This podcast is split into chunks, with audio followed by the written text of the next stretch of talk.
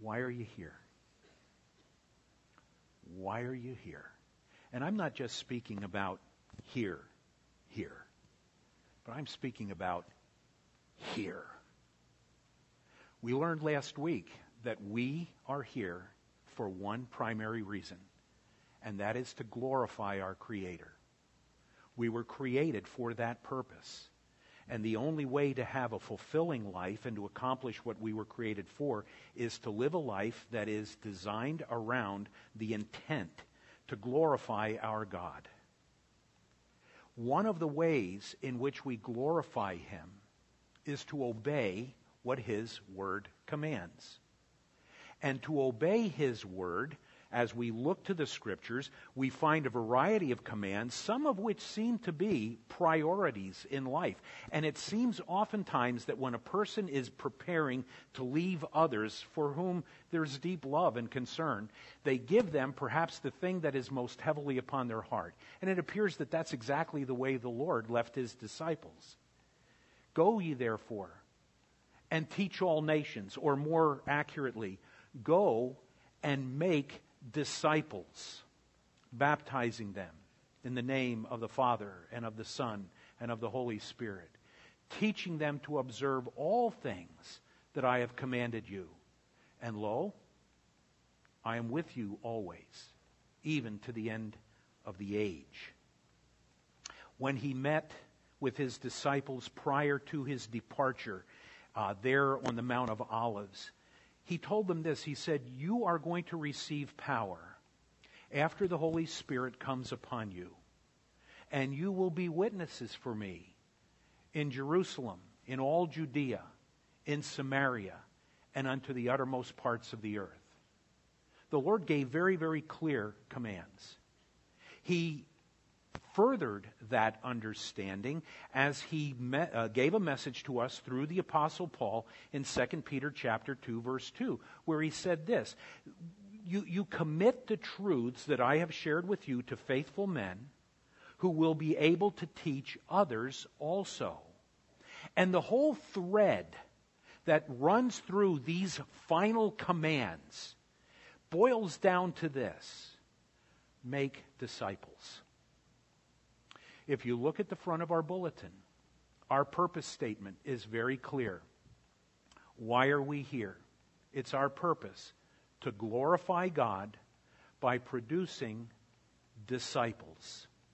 That is completely consistent with the directive that the Lord gave to those whom He had called as His disciples, and that responsibility now falls upon the shoulders of those who, through a line of succession, have come to know Jesus Christ as their Savior and have embraced the commands that the Lord has given with the intent of glorifying God and realizing that we are here to produce disciples. The church exists to produce disciples. If you know Jesus Christ as your Savior, you really have a twofold responsibility. One is to develop as a disciple yourself, and the other is to help others become disciples.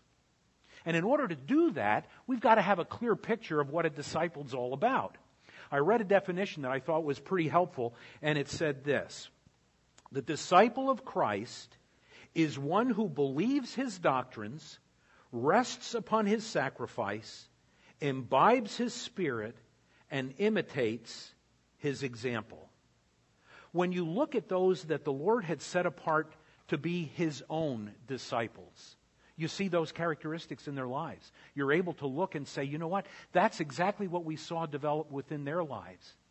And we begin to learn what it is to be a disciple, and then by extension, what it means to help make disciples by looking at the lives of those whom Jesus had called around him. Now we know this. There were a variety of different environments in which the Lord communicated his truth. There were the crowds that had gathered. There were the thousands that would gather on the hillside to whom he would speak. And in some cases, for whom he would perform miraculous works. Then there was a smaller gathering of disciples, and we read about those in the Gospels as he sends out the 70. People go out and serve him as followers of, of Christ, and they make an impact upon the villages to which they have been sent.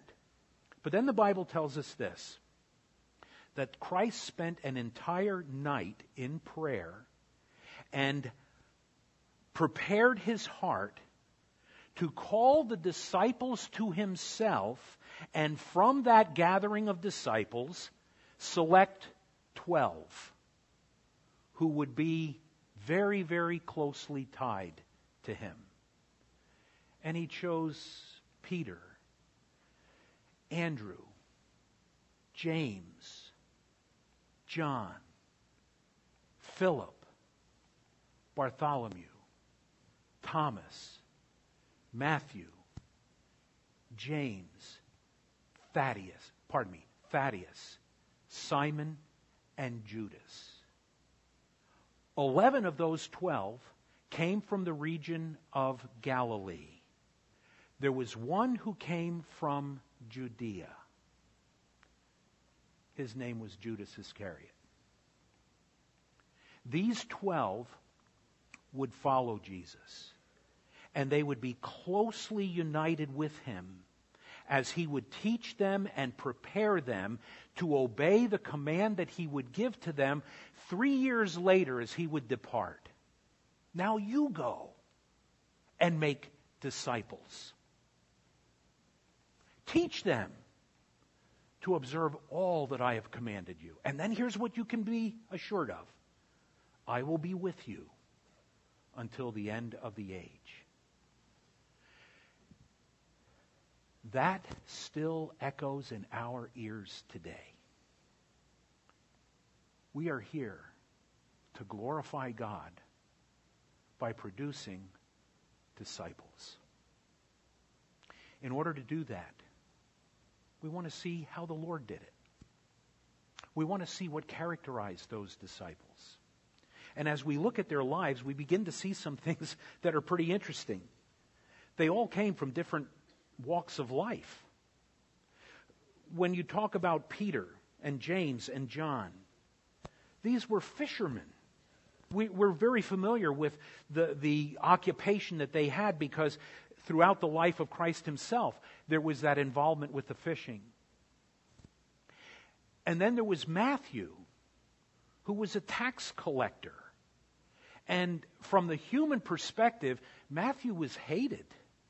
He was hated by the people of Israel, and I imagine it was a little difficult initially for the other 11 that Christ had called to follow him closely to accept him without looking at him with a bit of a jaundiced eye. He was the kind of guy that had the reputation of being in cahoots with the Romans. And he would collect, in many cases, unfair taxes from the people in order to support the government of Rome. But in addition to that, the tax collectors had the reputation of adding to people's taxes and putting the money in their own pockets. Here's a man named Peter, pardon me, Matthew, who may have done that. But now he comes and finds a Savior who can forgive his sin and grant him freely eternal life, for whom he can now dedicate his life as a disciple. There was Simon. He was called Simon the Zealot. And the reason he was called a zealot is because he was involved. We don't know how deeply but we know that the Zealots were involved in an effort to overthrow the Roman government. And it wasn't beyond them to use murder as a means of doing that. They were rebels. They were people who were not happy with the government that was over them, and they were prepared to do whatever was necessary to change that government. And now, here is Simon, who is brought into this fold and he is exposed to the one who is the Prince of Peace. the one who has declared the governments that exist have been placed there by the hand of God. And I am He. We know that Judas was a traitor, and he was placed in charge of the funds of the gathering of these disciples, which leads me to believe he probably had some kind of a commercial background. I, I don't know specifically what he did for a living prior to his following Christ. But because of what he was assigned, we may be given a little bit of a glimpse as to what he did. You look at those guys, and they were all different. They came from a variety of backgrounds. They came from a variety of circumstances of life. They had different desires. They had different perspectives. And yet Jesus said, You're the ones that I want to follow me because through you, I'm going to change the world. And he did. Well, as we look closer at their lives, we begin to understand that these individuals, whom he has now identified for us, and we've been able to see the, the background of the 12, they weren't the only ones. They weren't the only ones who had been set apart to be disciples. Because when you look at those 12, you, you come to this conclusion hey, they're all guys. Does that mean that a disciple has to be a male? And the answer is simply no, and we can demonstrate that very clearly. As you, and if you wish, you can write down in your notes this passage, Acts chapter 9, verse 36, where we're told this. At Joppa, there was a certain disciple named Tabitha, which is translated Dorcas. This woman was full of good works and charitable deeds, which she did. Now, she is identified specifically for us as a lady who was one of Jesus' disciples. And if that were the only place, we would already have enough information to know this that discipleship is not limited to men. Disciples can be men and women, followers of Christ, committed to the truth of His Word, being directed by the Spirit of God, carrying out the purpose that God has designed them for to bring honor and glory to himself. And so when we look at these, we also look at many who were not even named. We've identified some, but through the years, there have been multitudes of individuals whose names we do not have, who have been faithful disciples of Christ. And so what we're left with is this Who does the Lord intend to have be his disciples. There are people that are of no notoriety. They would be people who come from a whole variety of different backgrounds. They would be men and women. But they would be people who would commit themselves to the reality of their responsibility as followers of Christ, having placed their faith and trust in Christ as their Savior, and now have committed their lives to follow Him. Who does that include?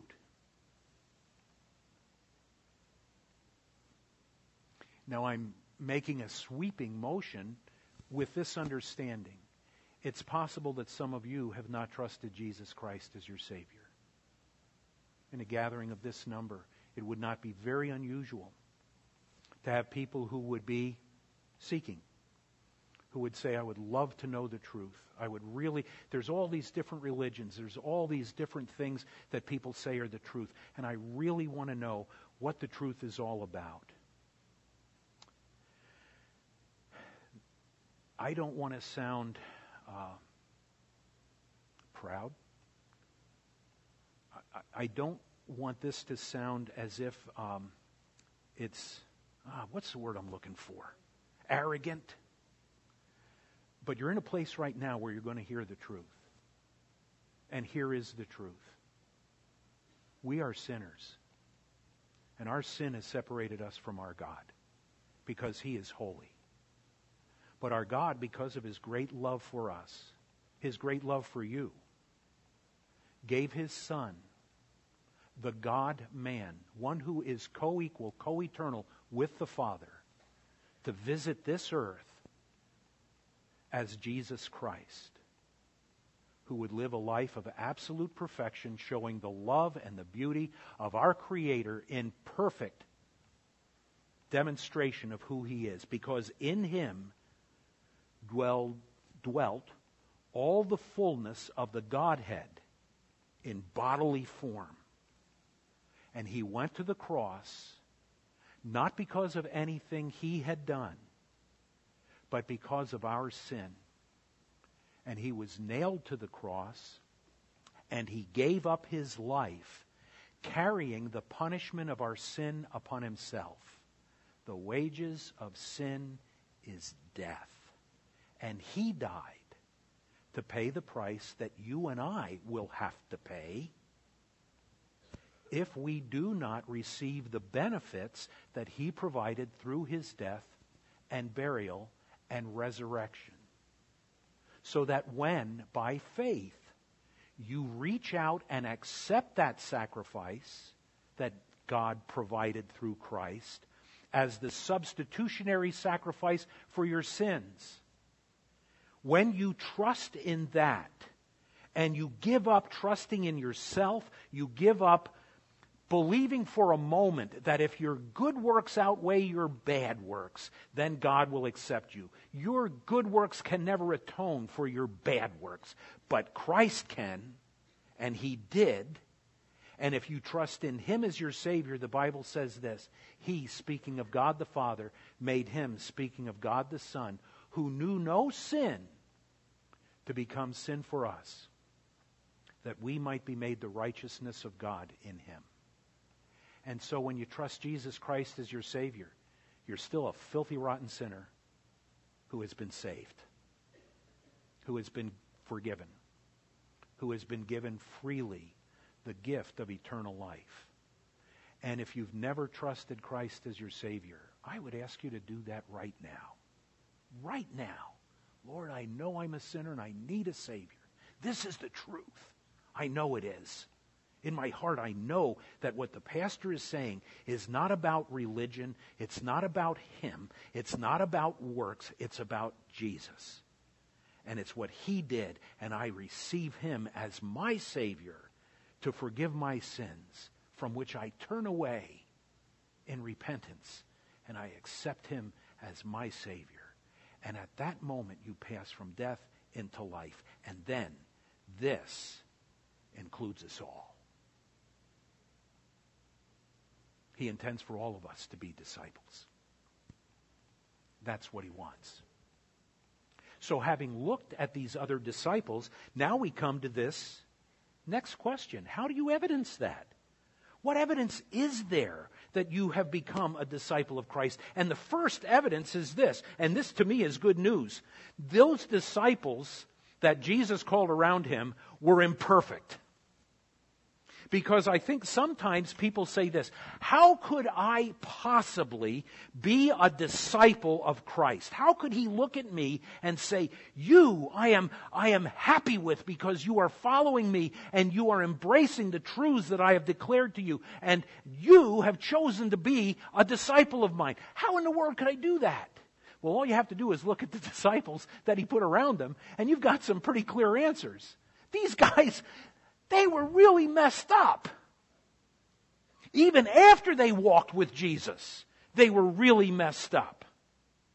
They failed in so many different ways. Do you remember how when Jesus fed the 5,000, after that, he remember he had the five loaves and the two fish, and he fed 5,000 people, and the disciples took up 12 baskets of leftovers, which the number 12 was identical to each one of them. You have doubt in me? Let me show you what I can do with very little. And you're going to, these 5,000 people are going to eat and they're going to be full, and you're still going to come up with 12 baskets of extras. If you're like my wife and me, you will get a styrofoam container and take it home and eat it later because we are really cheap and we love doing stuff like that. And then you might be cheap too. So that's okay. So now here are these guys, and then later Jesus talks to them and he says, Beware of the leaven of the Pharisees. And their thought is this Oh, he must be talking about the fact that we forgot to bring bread with us. And he says, Guys, what are you thinking? I am not talking about the physical bread. Don't you understand? I can take care of that just like this. You want bread? I can make it out of nothing, right here, right now. What I'm talking about is this yeast, this sinful desire that is in the hearts of these spiritual, quote unquote, these religious leaders that spreads and permeates. Beware of that leaven. Beware of what goes on in the lives of those who are so self-righteous and self-focused that they begin to affect other people as well. And the disciples are scratching their heads and they say, I guess we didn't get it. And then later on, the Bible tells us that Jesus uh, taught what he taught through, through parables. And then he would have to take the disciples to the side and he'd say, Now let me tell you what this means. Sometimes you probably have sat there and you've said, I don't get this. I, I don't understand what's being said right now. And Jesus said, I, I know that. So I've given you my Holy Spirit to be your teacher. And he can teach you and he can lead you into all truth. So your inability to understand is only limited by your openness to the teaching ministry of the Spirit of God. Do you remember what happened the night Jesus was betrayed? The soldiers come into the garden where Jesus had been praying. And by the way, another failure was this. While Jesus is praying, they go to sleep the three disciples that he called with him, they all fall asleep. And he says, Can't you just watch with me for one hour? Uh, you, you almost have to put yourself back in this situation. And from the human perspective, it's like the Lord is saying, Come on, guys, what are you doing? You fall asleep? All right. Third time he comes back to them. Okay, go ahead, sleep away. Something big's about to happen. And you know what happened. Jesus is arrested. And the Bible tells us this, and we often pick on Peter because of the, the betrayal that he manifested later on. But the Bible says this, and all the disciples fled. They all ran away. They took off. It was among this group that two of them, I don't know if they were mama's boys or what, James and John had a mother who went to Jesus and said, Lord, when you come into your kingdom, I'd really like you to have my boys sit on your right hand and on your left. Jesus makes it very clear. He's not picking out who's going to be on his left and his right, but that is a task for deity. In his humanity, no. In his deity, yes, the right ones. But it doesn't necessarily mean they're going to be yours. Do you remember how those same guys wanted to call down fire from heaven to destroy those who were not walking with them? They are known as the sons of thunder. and Jesus has to rebuke them. And Jesus says to Peter, Get behind me, Satan. Because Jesus said, I'm going to Jerusalem and I'm going to be crucified. And Peter said, Oh, no, Lord, we're not going to let that happen to you. Do you kind of get the picture of these guys? Do, do you understand how weak they were? How sinful they still were? How much failure they exhibited? And yet, Jesus said, You are the ones through whom I'm going to change the world. What an incredible Savior who takes imperfect people and says, I want you to be my disciple. He wants you to be his disciple. And we learn so much more as we look at these guys. They, they obey him to a degree because after he departs from them and he says, go into all the world, that's exactly what they did. In fact, the Bible does not record where they went, but there are elements of history that record at least to the best that we are able to determine, that these disciples, some went into India, some made their way into the African continent, some of them had made their way into Europe, and they were carrying the message of Christ and then giving up their lives. Except for John. And, and you all know that Judas, the betrayer, was not a true disciple, and he was later replaced. But Judas went out and he committed suicide. But all the others died except for John. They, they all died as martyrs, except for John, who was tortured and isolated on the Isle of Patmos. So these bumbling idiots live their lives to obey the Savior. That's what a disciple is. Can I put it this way? A bunch of bumbling idiots who desire to serve the Savior. Does that describe anybody you know? Look to your left. There's one. Look to your right. There's another. Look in front of you. And there's another. These guys did what was necessary. They made the sacrifices. Do you remember how Jeff had read to us earlier about those who are going to be followers of Christ hating their mother, their father, their sister, their brother? And in comparison to our commitment to Christ, if it means leaving a mother, you leave your mother. If it means leaving a father, you leave your father. If it means leaving a brother and sister, you leave your brother and your sister. So that you can follow Christ. And you make the priority His will. There are those that think following Christ is going to bring them gain. That if you follow Christ, you are going to be on the blessed end of His, his beneficence his willingness to give.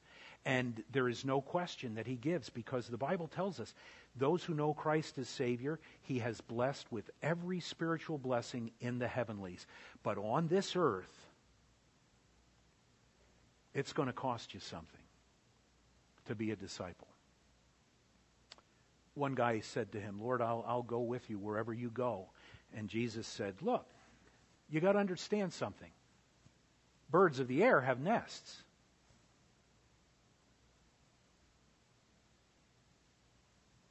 Foxes have holes. Thank you. But the Son of Man doesn't have any place to lay his head. You willing to do that? He calls two others. Follow me.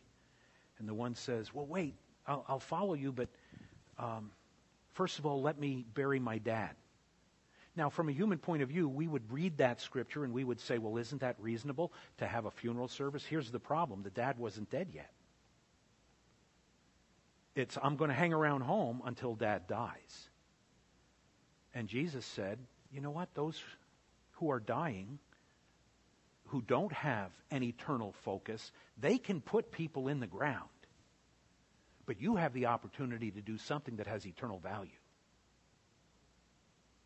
He says to another, Follow me, and the other says, Well, let me first of all go back and say goodbye to my friends. In other words, I want to have a big party before I go because it's probably the last good time I'm going to have. He didn't have any idea what it was like to be a follower of Christ. I don't know how you feel. I love following Christ. I have a good time. If you don't know me, you don't understand how much I love to laugh and to party and to have a good time. But I wake up tomorrow and I don't have a hangover. And I am not worried about what I did when I wasn't aware of what I was doing. And living that kind of life is a great life. It's not with regret. And so here is this guy, he wants to go back and party, and Jesus gives an answer, and he says, The person who puts his hand to the plow and then looks back longingly isn't worthy to be my disciple. So now we're starting to get the picture pretty clearly. Jesus is putting the, the law down. He's helping us understand what it means.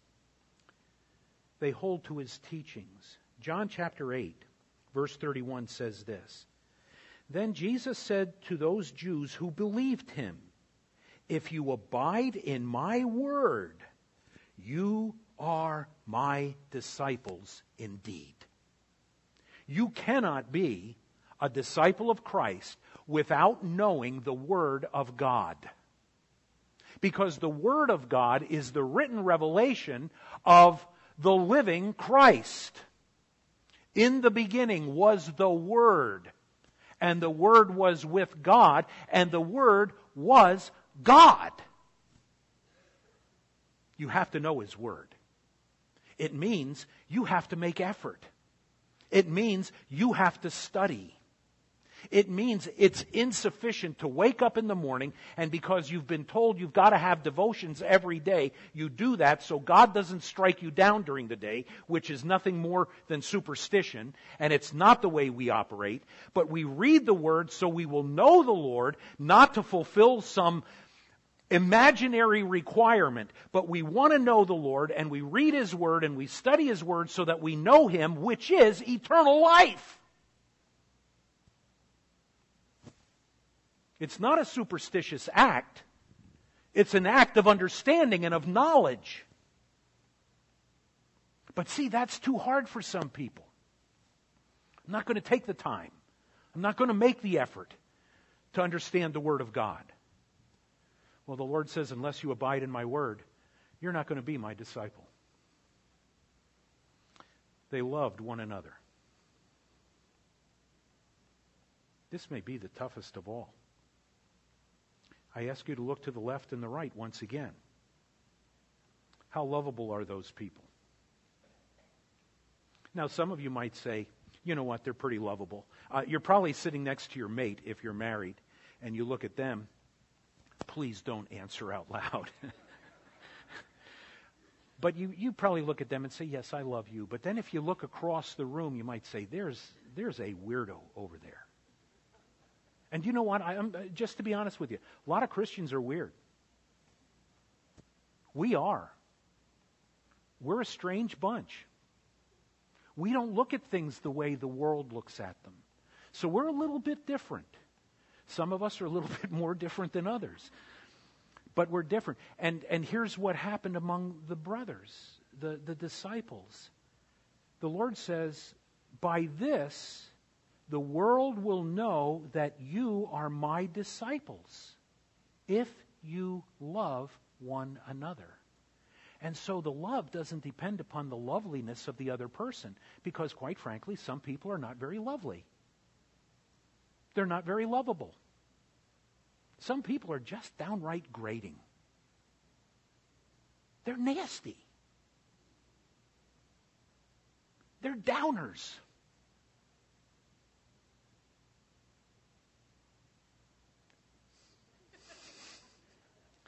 I'm not going to go on.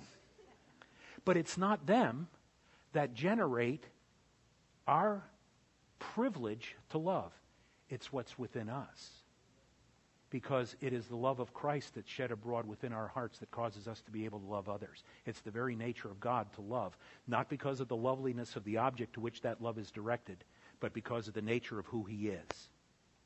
And so He places within us that capability. And we say, I'm not going to get a giddy feeling about you, which is the way we define love. Instead, I'm going to love you the way the Lord does. I'm going to look at you with this desire. I want the very best for you. I want to do whatever is necessary to help you become everything that God wants you to be. That's love. And that you can do. They bore much fruit for Christ. In John chapter 15, verse 18, or pardon me, verse 8, by this my Father is glorified, that you bear much fruit, so you will be my disciples. How much fruit have you been bearing for the Lord? How much? What, what kind of basket would you have? All right, I'm picking the fruit right now. Here's, here's my fruitfulness. Okay, how full is your basket? You ought to ask yourself that question from time to time. Because you can't be a disciple of Christ unless you're bearing much fruit. So you need to. and they patterned their life after Christ. Here is a, a phenomenal passage, and I made a brief reference to this earlier in a different context. Matthew chapter 10, verses 24 and 25. A disciple is not above his teacher, nor a servant above his master. It is enough for a disciple that he be like his teacher, and a servant like his master. What, what these disciples did was they patterned their lives after what they saw in the person of Christ. And they be, you know that, that old phrase, what would Jesus do? That, that was out years ago. There'd be the little plastic bracelets, and they're prob- it's probably still out there today. And then that really got corrupted. It was used by comedians, and they would say, "Oh, what would Jesus do?" And it became a, a terrible thing. But the reality is, that's a pretty good question if we ask it the right way. What would Jesus do? A disciple says, I'm going to pattern myself after what Jesus would do. And so you look at this and you say, well, these, these are the things that characterize the disciple. Now, let me move on. I want to go into this final area of what motivates the disciples. And some of this is going to be a little bit repetitive because disciples are motivated by love. If I want the very best for you, that not only becomes an expression of my following Christ, but it also becomes a motivating feature that says this I'm going to say about you things that are beneficial.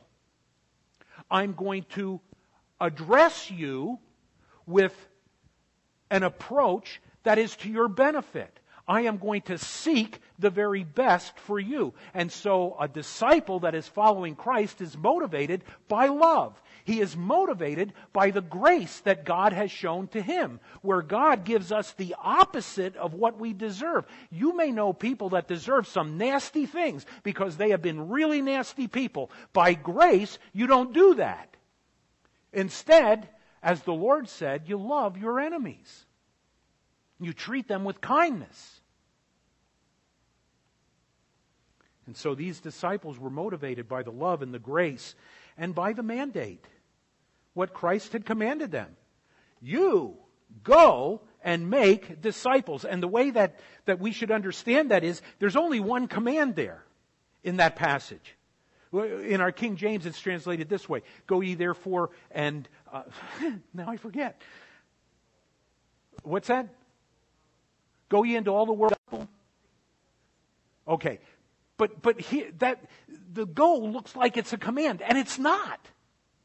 It's a participle. What it's saying is this In your going, you make disciples. There's the command.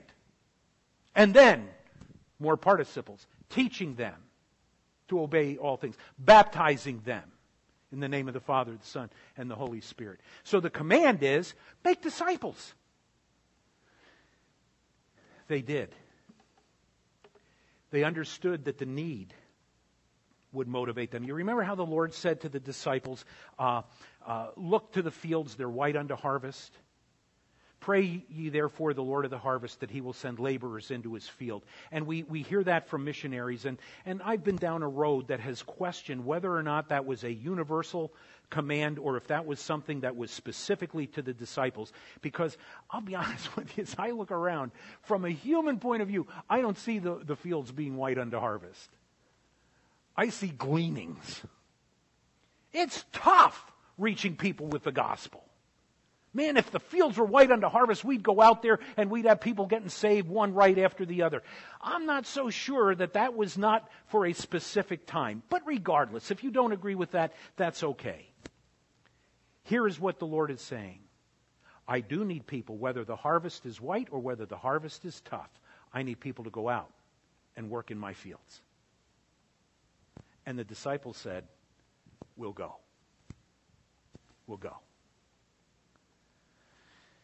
They were convinced. The conviction, Thomas said, unless I feel the Lord's hands and, and uh, put my hand into his side and, and, and feel where he was speared, and I, I won't believe. But then the Lord appeared to him. And by the way, we're not told that Thomas ever did reach out and touch the Lord, though the Lord would have let him do that.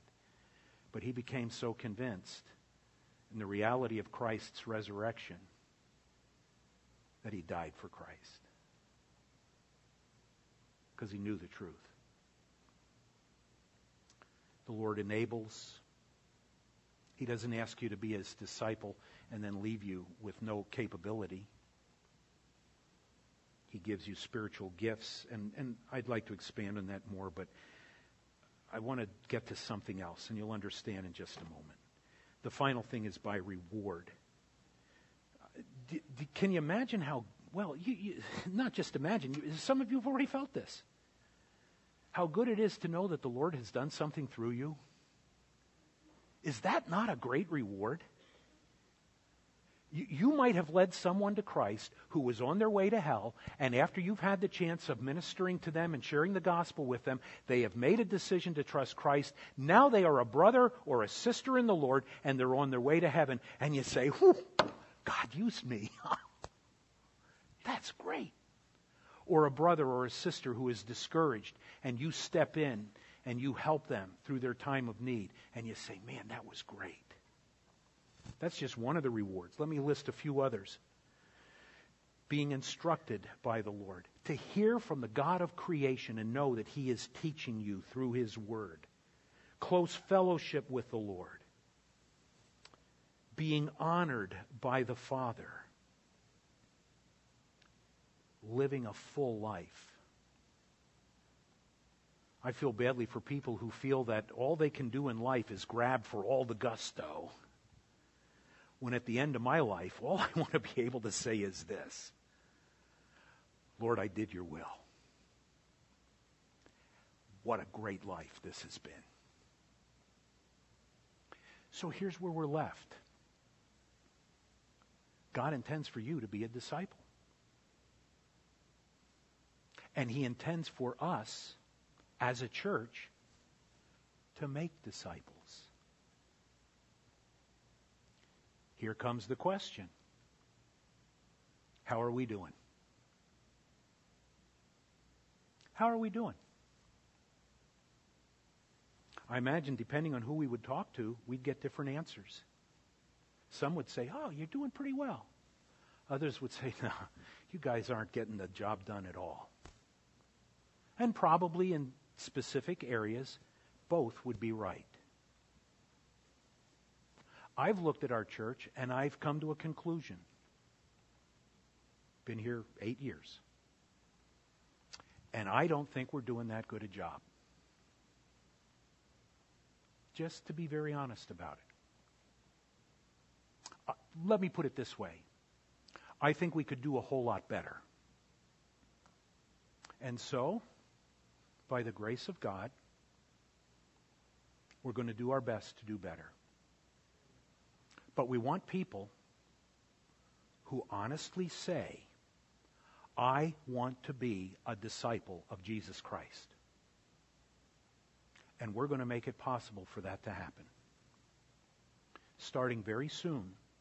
And we've already done this in a very little way, kind of an experimental way, but we are now moving full bore into something that I know has become a popular thing of the day. And if you know me at all, you know this. I don't give a rip about popular things, but I do care about things that are effective.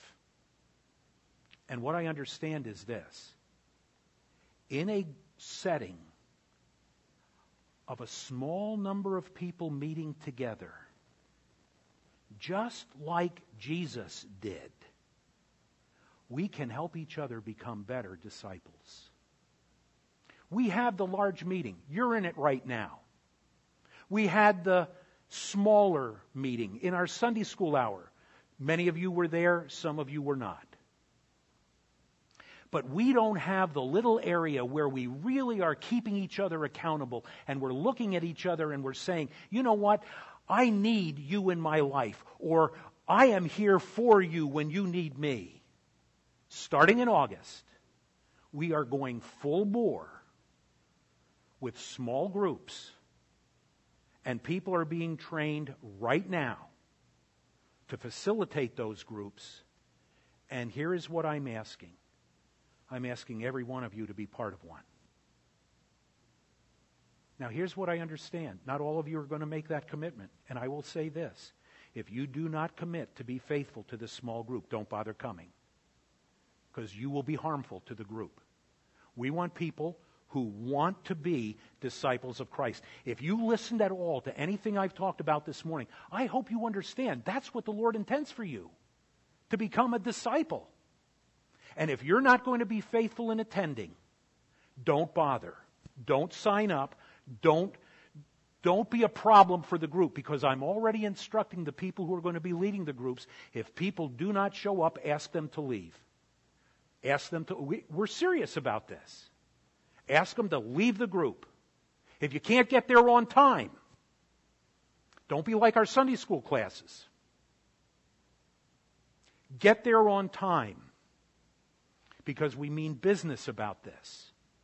And what you're going to find is a loving group of people with a relationship with each other, growing in grace and knowledge of Christ, worshiping the Lord, coming to Him with prayer that many have neglected and understanding that our responsibility is to make an impact on the world around us. And I think we'll do a better job in making disciples. The question is are you going to be part of it? Let's stand.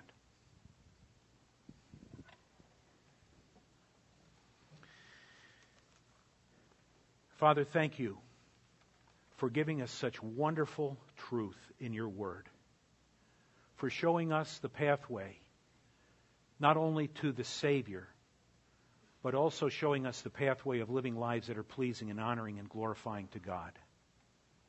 Father, I thank you for these people. You have brought together a wonderful group of individuals. And Father, I believe that within this group, you are going to raise up disciples. I pray, Father, that you would help us to genuinely be serious about growing and about becoming the disciples you want us to be. Lord, I pray that you would help us then to do what you instructed through Paul to teach others as we've been taught. We ask, Lord, that we would love you and that we would genuinely love one another. For in doing so, the world will see that we are your disciples. Amen. God bless you.